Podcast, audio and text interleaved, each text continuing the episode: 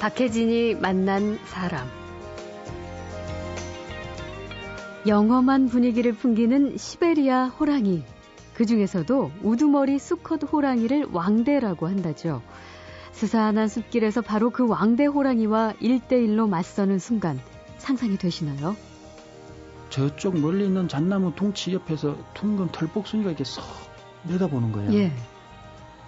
호랑이 얼굴이었어요. 네, 네. 수염이 성성하고 갈기가 우람하고 어깨가 쭉 올라온 게 예. 딱 직감으로 왕대라는 걸 알았죠. 예, 예.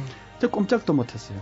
눈으로 나를 딱 제압하고는 움직이면 안 되는 느낌이 들어요. 일단. 예, 예. 그러더니 쏙 나오면서 사선으로 이렇게 쭉 걸으면서 오솔길까지 나를 똑바로 보면서 몸은 오솔길을 향하지만 똑바로 보면서 입술을 실룩이는 거예요. 어이구. 입술을 실룩이는 것도 경고예요.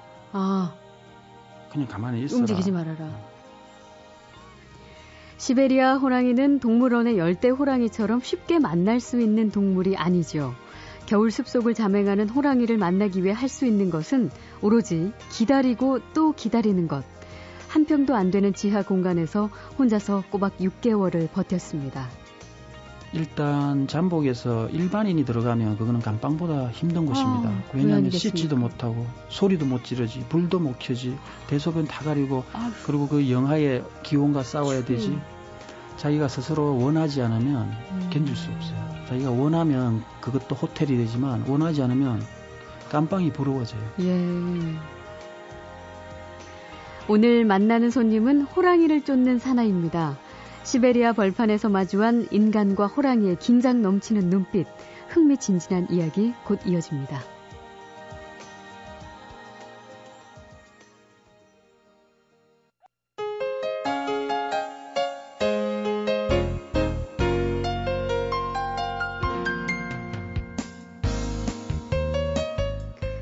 근사한 얼굴, 줄무늬에 또 날렵한 듯 장대한 몸집, 그리고 카리스마 넘치는 잘생긴 얼굴. 호랑이죠. 보통 사람이 호랑이를 실물로 볼 수 있는 곳은 뭐 동물원이 거의 유일하긴 하지만 동물원에 있는 호랑이는 대부분 열대지방 호랑입니다. 하지만 우리 전래동화에 등장하는 호랑이 한겨울 설원을 누비면서 그 특유의 영험한 기운을 내뿜는 시베리아 호랑이는 개체수가 적기도 하고요. 또 서식지가 한정돼 있으며 또 행동도 굉장히 조심스러워서 카메라로 포착하기가 참 힘들다고 합니다. 그래서 내셔널 지오그래픽이나 영국의 BBC 같은 세계적인 매체에서도 그 위치를 추적할 수 있는 무선 전파 발신기를 채우지 않고는 찍을 수 없다고 하는데요. 오늘 만나는 이분은 10년 넘게 시베리아와 만주, 백두대간을 누비면서 7편의 시베리아 호랑이 다큐멘터리를 찍은 다큐 전문 감독입니다. 특히 대표작이라고 할 수 있는 시베리아 호랑이 3대의 죽음은 여러 영화제에서 상을 받기도 했는데요. 호랑이를 촬영하는 남자, 박수용 전 EBS 다큐멘터리 PD가 최근에 호랑이 화면으로 다 담지 못한 그 호랑이 이야기를 책으로 펴냈습니다. 어서 만나보죠. 반갑습니다. 예, 안녕하십니까. 네. 아, 호랑이에 대한 애정이 어, 남다르셔서 그런지 그 인상이요. 감독님의 인상 역시 그 호랑이와 사뭇 비슷한 약간 강인함과 담대함과 뭔가 날카롭지만 섬세함과 그런 것이 좀 느껴져요. 아, 그래요? 예. 감사합니다. 눈매도 호랑이와 좀 비슷하신 것 같기도 아, 하고. 그래요? 예. 잡아먹지 마세요. 자, 호랑이를 찍는 남자. 뭐 조금 심한 말로 어떤 데서는 호랑이에 미친 남자 이렇게까지 표현을 한 걸 봤는데 지금까지 찍은 호랑이 다큐가 모두 7편이라고요? 네, 그렇습니다. 어, 그럼 촬영 기간을 다 합치면 얼마나 되나요? 제가 제일 처음 촬영에 들어간 건 1996년이고 예. 어, 자료조사 차 시작한 게 95년도니까 아, 그러니까 뭐 16년, 17년 거의 20년 가까이 그러네요. 돼갑니다. 예.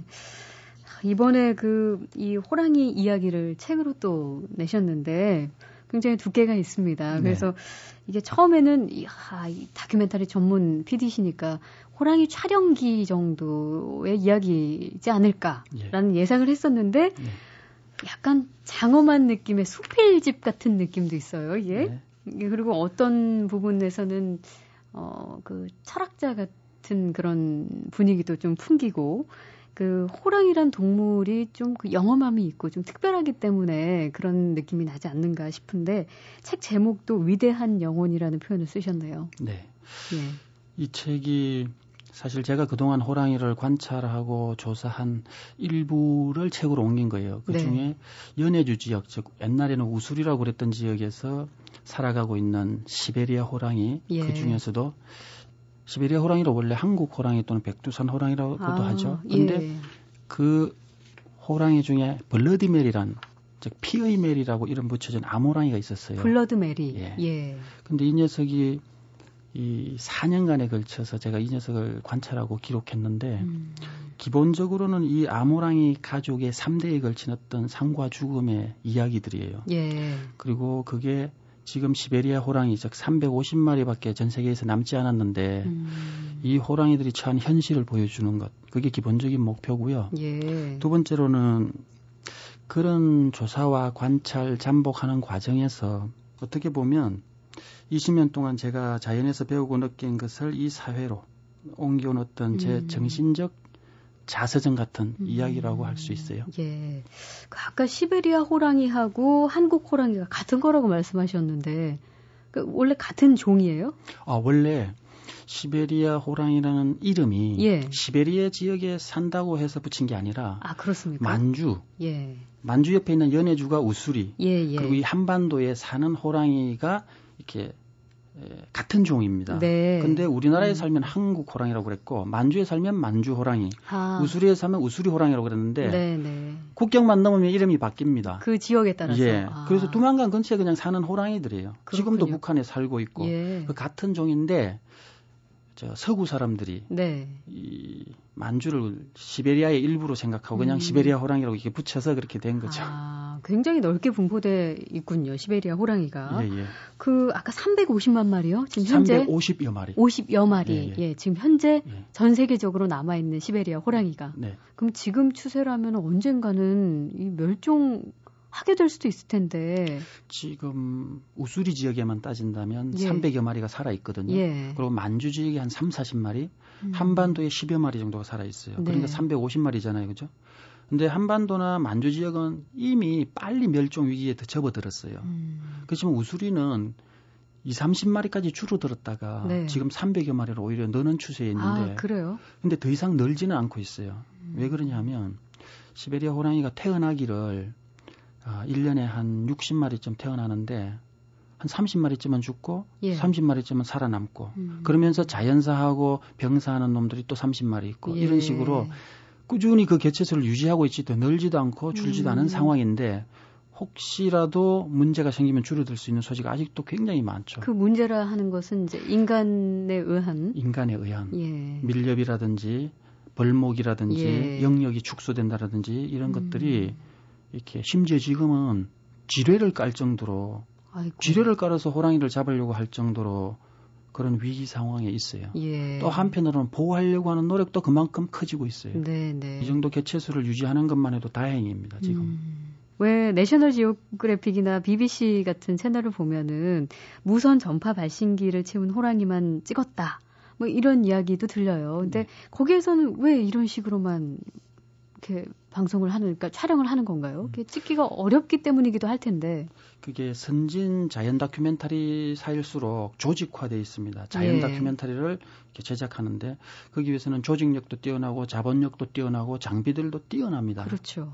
근데 그렇게 해서 촬영할 수 있는 지역이 열대 지방, 극지방이 음. 좋아요. 예. 열대나 극지방의 동물들은 사람을 잘 이렇게 타지를 않아요. 예. 사람을 봐도 잘 도망을 안 가요. 그걸 음. 위기거리라고 그러는데 음. 도주거리가 짧아요. 도주거리가? 바로 앞에서 왔다 갔다 하는 거죠. 아. 사자 보면 우리 동물의 왕국 보면 사자 프로그램이 많잖아요. 예. 왜 많냐, 많으냐 하면 관광객도 가서 촬영할 수 있어요. 아, 별로 위협을 앞에서, 하지 않나 보죠. 예, 눈앞에서 왔다 갔다 하는 거죠. 아. 그런 동물일 경우에는 촬영할 수 있느냐 없느냐의 문제가 아니고 얼마나 잘 촬영하느냐의 문제로 네. 서로 승부를 해요. 그렇군요. 극지방도 그래. 펭귄이 뭐 왔다 갔다 하고 물개가 왔다 갔다 하고 똑같아요. 네. 그렇지만 위도상 우리 사람이 많이 사는 중간점 되는 지역 있죠. 음. 옛날부터 사람을 많이 타는 동물이라 가지고 네. 사람이 많이 사니까 예. 그런 동물들은 촬영하기가 힘들어요. 음. 그것의 정점에 호랑이가 있는 거예요. 그렇군요.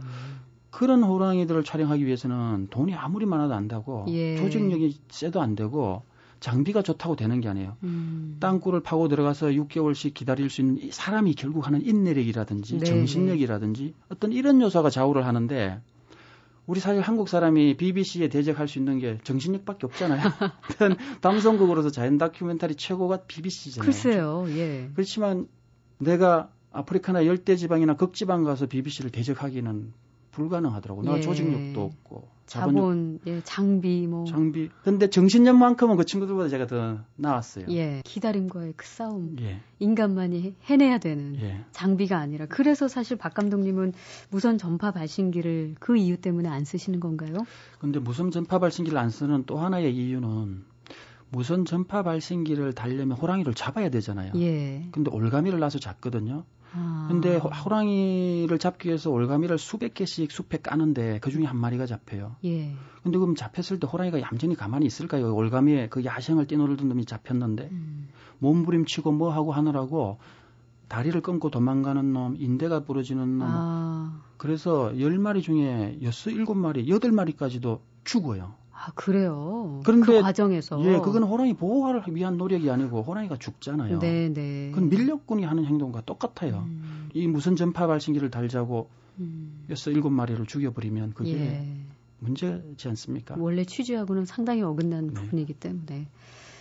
자, 박혜진이 만난 사람, 세계적으로 흔하지 않은 시베리아 호랑이 다큐멘터리를 다수 제작한 다큐멘터리 감독입니다. 박수용 전 EBS PD가 최근 다년간의 호랑이 다큐 제작기를 책으로 표현했습니다. 흥미진진한 호랑이 이야기 같이 듣고 계시죠? 박혜진이 만난 사람. 그 호랑이를 쫓아다니면서 무작정 잠복할 수는 없을 것이고요. 네. 어디에서 주로 활동을 하는지 그 영역을 알려면은 뭐, 뭐 어떤 자료가 필요할 것 같은데 그런 과정들을 어떻게 진행을 하나요?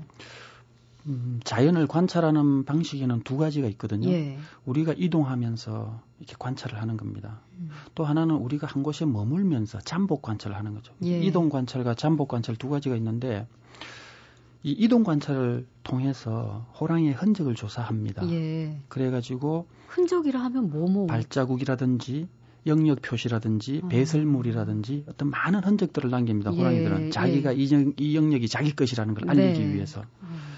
그런 것들을 6개월 정도 조사합니다. 여름 6개월 정도. 예. 그렇게 하면 겨울에 어디서 잠복할지 언제 잠복할지 어떻게 음. 잠복할지에 대한 정보를 얻을 수가 있어요. 네.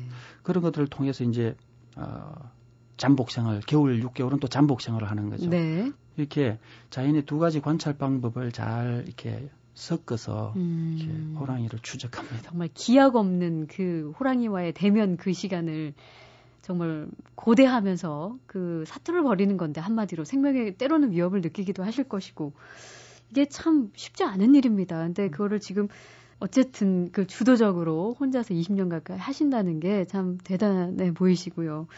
그 수컷 호랑이의 우두머리격인 녀석을 왕대라고 부른다면서요. 네. 근데 그 친구가 지배하는 영역이 뭐 수백 킬로미터가 넘는다는 얘기를 들었습니다. 기본적으로 수컷 한 마리가 암컷 네다섯 마리를 거느리거든요. 예. 근데 암컷들의 영역이 보통 한 500평방킬로미터쯤 됩니다. 예.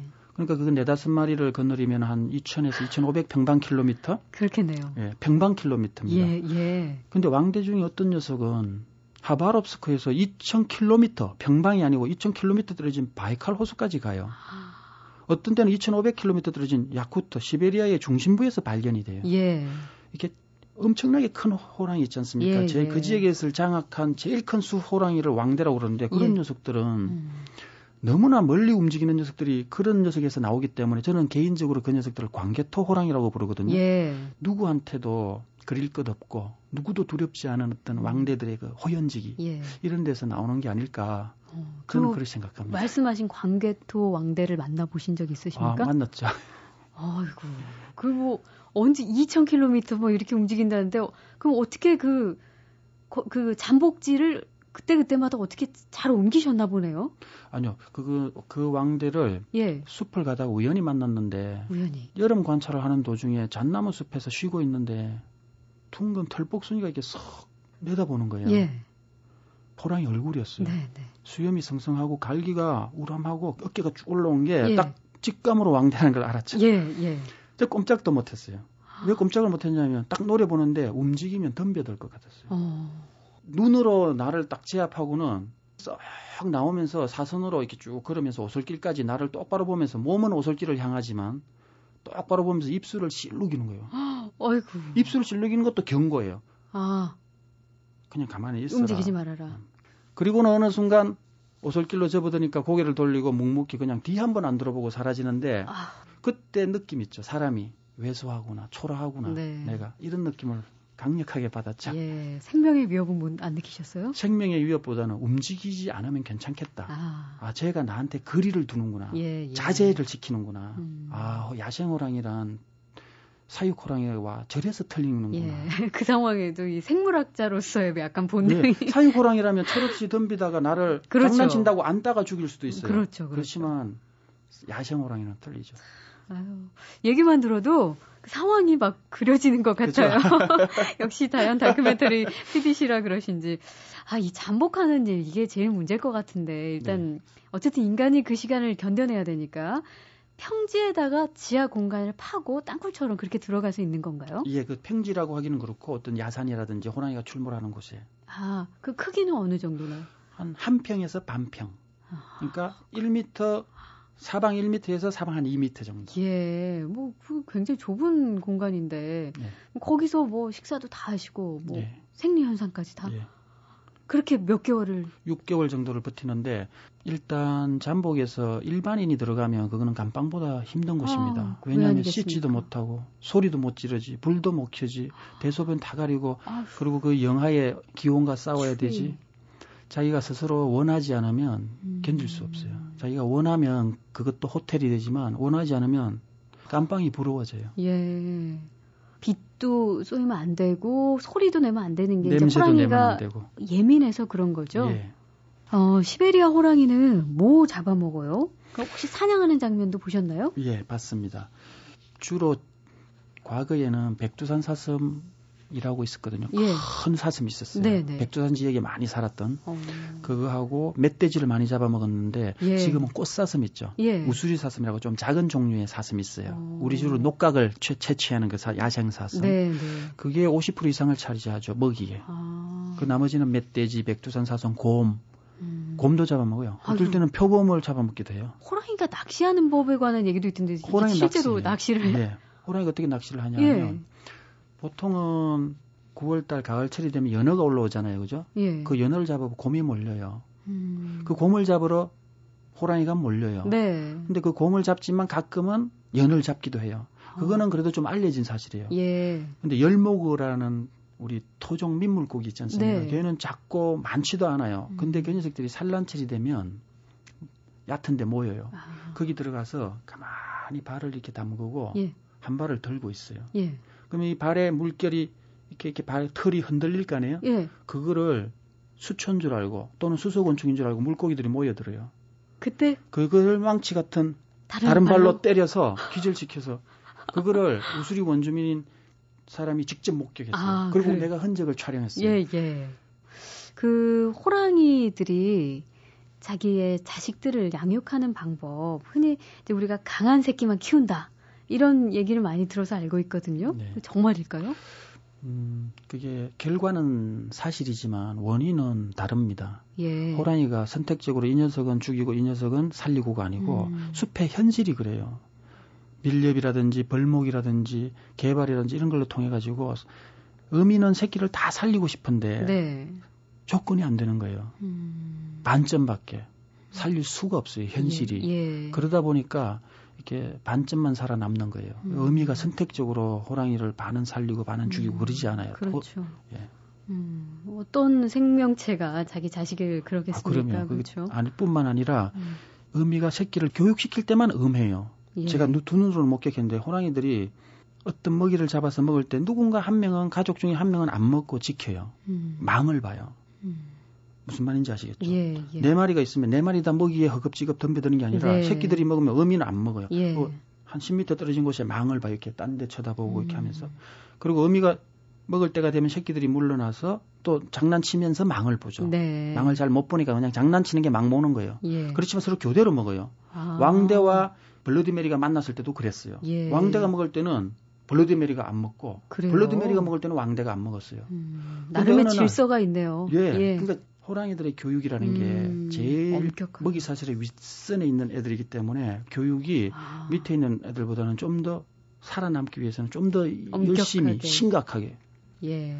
생존이 걸린 문제니까. 생존이 걸린 문제니까. 음. 그 3대의 죽음이란 작품의 주인공이 계속해서 지금 언급하시는 블러디 메리라는 암호랑이 가족인데 왜 이름을 블러드 메리로 되어 있을까요? 그게 제가 지은 이름은 아니고요. 예. 그 호랑이가 큰 동물은 목을 물어서 질식사를 시켜요. 호랑이는. 아, 근데 작은 동물은 그냥 등뼈를 딱 물어서 예. 등줄기를 부러뜨려요. 아, 근데 사슴은 목을 물어서 죽이는데 다른 호랑이는 이게 질식사를 하면 풀어줘요. 그냥 죽었으니까. 예. 근데 이 호랑이는 확인 사살을 하는 거예요. 확인 사살을 계속 아. 물고 흔들어요. 피를 볼 때까지. 예. 예. 그러다 보면 이게 송곳니가 상처 구멍을 더 크게 만들잖아요. 예. 그리고 동맥을 건드리게 되잖아요. 그렇겠죠. 그 동맥이 터져서 꼭 피가 낭자해요. 개가 아. 사냥하면. 아, 그래서. 그런데다가 얘는 사람 앞에 한 번도 나타나지 않지만 늘 사람이 자기 영역 안에 들어오면 주변을 떠돌아요. 예. 나갈 때까지 지켜보는 네. 네. 혹 특히 새끼가 있을 때는. 음. 그래서 집요하고 이런 그런 성격 때문에 사람들이 이 호랑이가 사람한테 피해를 주는 것도 아닌데 그냥 악독한 호랑이다. 네. 그래가지고 그 옛날 16세기 영국의 그 신교들 많이 죽인 여왕 있죠. 예, 예. 피의 메리라고. 예. 그 여왕의 이름을 따가서 블러디 메리 이렇게 붙인 거예요. 블러드 메리 그렇게 따진 거군요. 어, 꼭 피를 보고야만 하는 암호랑이. 그 그러면은 이 가족은 결국 이제 어떻게 되는 건가요? 블러디 메리 가족이 일부 3대째 일부 살아 있고 4대째도 태어났어요 지금. 어, 그렇지만 블러디 메리는 죽었죠. 예. 그리고 블러디 메리가 낳은 새끼들 중 한 마리도 죽었고 음, 그 새끼들이 또 새끼를 낳았잖아요. 손자 손녀격이죠. 거기서도 죽은 녀석도 있고 살은 녀석도 있고. 음, 저는 제 나름대로 그 녀석들을 다 이름을 붙여줬어요. 네. 근데 지금도 살아가는 녀석도 있고 죽은 녀석도 있고 음, 그리고 앞으로도 그 녀석들을 저는 또 관찰하러 갈 거예요. 예. 그래서 어떻게 됐는지도 확인하고 싶고 네, 네. 그렇지만 그렇게 호랑이들이 죽고 살면서도 끊임없이 현실을 개척하고 음, 사람이 도전을 하면 응전을 하고 음. 그러면서도 명을 놓지 않고 살아갑니다. 지금. 네, 네. 자, 영하 20도의 강추위 속에 한 평도 안 되는 공간에서 수개월 동안 호랑이를 기다린다. 참, 그야말로 집념의 작업으로 이 시베리아 호랑이 다큐멘터리를 여러 편 제작한 분입니다. 박수용 전 EBS PD와 함께 특별한 호랑이 이야기 나누고 있습니다. 박혜진이 만난 사람. 근데 이 다큐라는 것이 특히 이제 다- 자연 다큐라는 것이 흔히 우리가 이제 그런 얘기를 합니다. 돈이 좀 안 된다. 네. 이런 표현을 하는데 그 감독님 작품 중에는 해외에 있는 유수의 어떤 회사들이 이거 큰 돈 줄 테니까 촬영한 거 이거 팔아라. 이런 제안을 한 적도 있었다면서요. 예, 지금 기본적으로 동양과 서양이 이렇게 어떤 촬영한 결과물을 음. 이렇게 마지막 이렇게 제작하는 방식이 좀 틀려요. 예. 동상, 동양의 정서와 서양의 정서가 틀리지 않습니까? 네, 그죠? 네. 그래서 서양은 합리적으로 제작하려고 그러고 음. 동양은 약간 정신적인 것들이 영혼이 들어가 있잖아요. 프로그램 네. 속에. 예. 그래서 외국의 BBC라든지 내셔널 지오그래픽 같은 데서는 제가 만든 프로그램도 사서 외국에서 방영도 됐지만 그것보다는 그 자료, 음. 촬영한 결과물 그 자체를 사갖고 재제작을 하려고 하는 거죠. 네. 그래서 뭐 사실 너무나 오래 전부터 촬영을 해왔으니까 음. 화질이 좀 나쁜 것도 있고 지금은 3D 시대인데 그렇죠. HD도 아니고 Digibeta나 그 이전 거다 보니까 예. 가격 협상에서 좀 잘 안 되나 보더라고요. 예. 저, 그 소유권을 가진 방송국하고 음. 그 요, 내셔널 요즘은 지오그래픽도 영상 싸움을 하니까. 예, 최근에도 그것 가지고 뭐 1억이니 얼마니 이렇게 계속 협의를 하는 것 같던데 잘안 예. 될 수도 있고 될 수도 있고 그래요. 그렇지만 중요한 건 누구한테나 이게 볼 수 있게끔 해주는 기회가 생겼으면 좋겠어요. 네. 예. 그러게요. 이렇게 힘겹게 만드셨는데 어쨌든 많은 사람들이 함께 공감할 수 있는 기회가 많아져야 또 그것도 의미가 있을 것 같은데 네. 그 지난해인가요? EBS를 뭐꽤 오랫동안 거기 몸담고 계셨었는데 퇴직을 하시고 직접 회사를 만드셨습니다. 예. 예, 이제 뭐 정말 더 본격적으로 자연 다큐에 빠지시려고 그러신 것 같기도 하고 앞으로의 계획이 어떻게 되시나요? 제 계획은 이런 겁니다. 지금까지는 자연을 자연 다큐로서만 했잖아요. 그죠? 예. 그리고 이 글이 처음입니다. 제가 다른 장르에 접한 것은. 음. 앞으로는 자연을 이 도시로 가져오는데 장르를 불문하고 좀 가져오고 싶어요. 네. 왜냐하면 자연 다큐로서만 하니까 한계가 있다는 느낌이 들었어요. 그 속에 있는 영혼을 담아내지도 못하고 그걸 영상으로 표현하기도 그렇고 짧은 한 시간짜리 다큐에. 예. 근데 글이라는 건 틀리잖아요, 그죠? 그 글- 애니메이션, 영화도 또 다른 기법을 음. 썼어. 거기는 약간 넌픽션이라 픽션을 가미해도 되니까 네. 좀더 상상력을, 개연성 있는 상상력을 보충할 수도 있고 음. 여러 가지 방식으로 가져올 겁니다. 그렇지만 어떤 경우든 간에 육체적인 제 경험과 예. 어떤 그 과정에서 나타나는 어떤 정신적인 사색을 융합한 것. 음. 또 하나는 글과 음과 영상이 같이 접목된 것. 네. 이런 것들을 내가 깊이 들어가서 담아와 가지고 음. 가끔씩 이 도시에 풀어놓으면 가끔은 그래도 신, 신선한 공기가 한번 불어가는 것처럼 느낌이 그렇게만 해도 공익적이잖아요. 그죠? 네. 그게 제 목표입니다. 예. 경계를 허문 그 자연의 생생함 그리고 그 위대한 영혼을 어, 또 언젠가 저희에게 또 풀어놓으실 그때를 기대하고 있겠습니다. 예, 알겠습니다. 자, 시베리아와 만주벌판 백두대간을 누비면서 시베리아 호랑이를 찍은 박소용 전 EBS PD와 함께 호랑이 이야기, 호랑이를 사랑하는 특별한 인생 이야기 나눠봤습니다. 고맙습니다. 예, 감사합니다.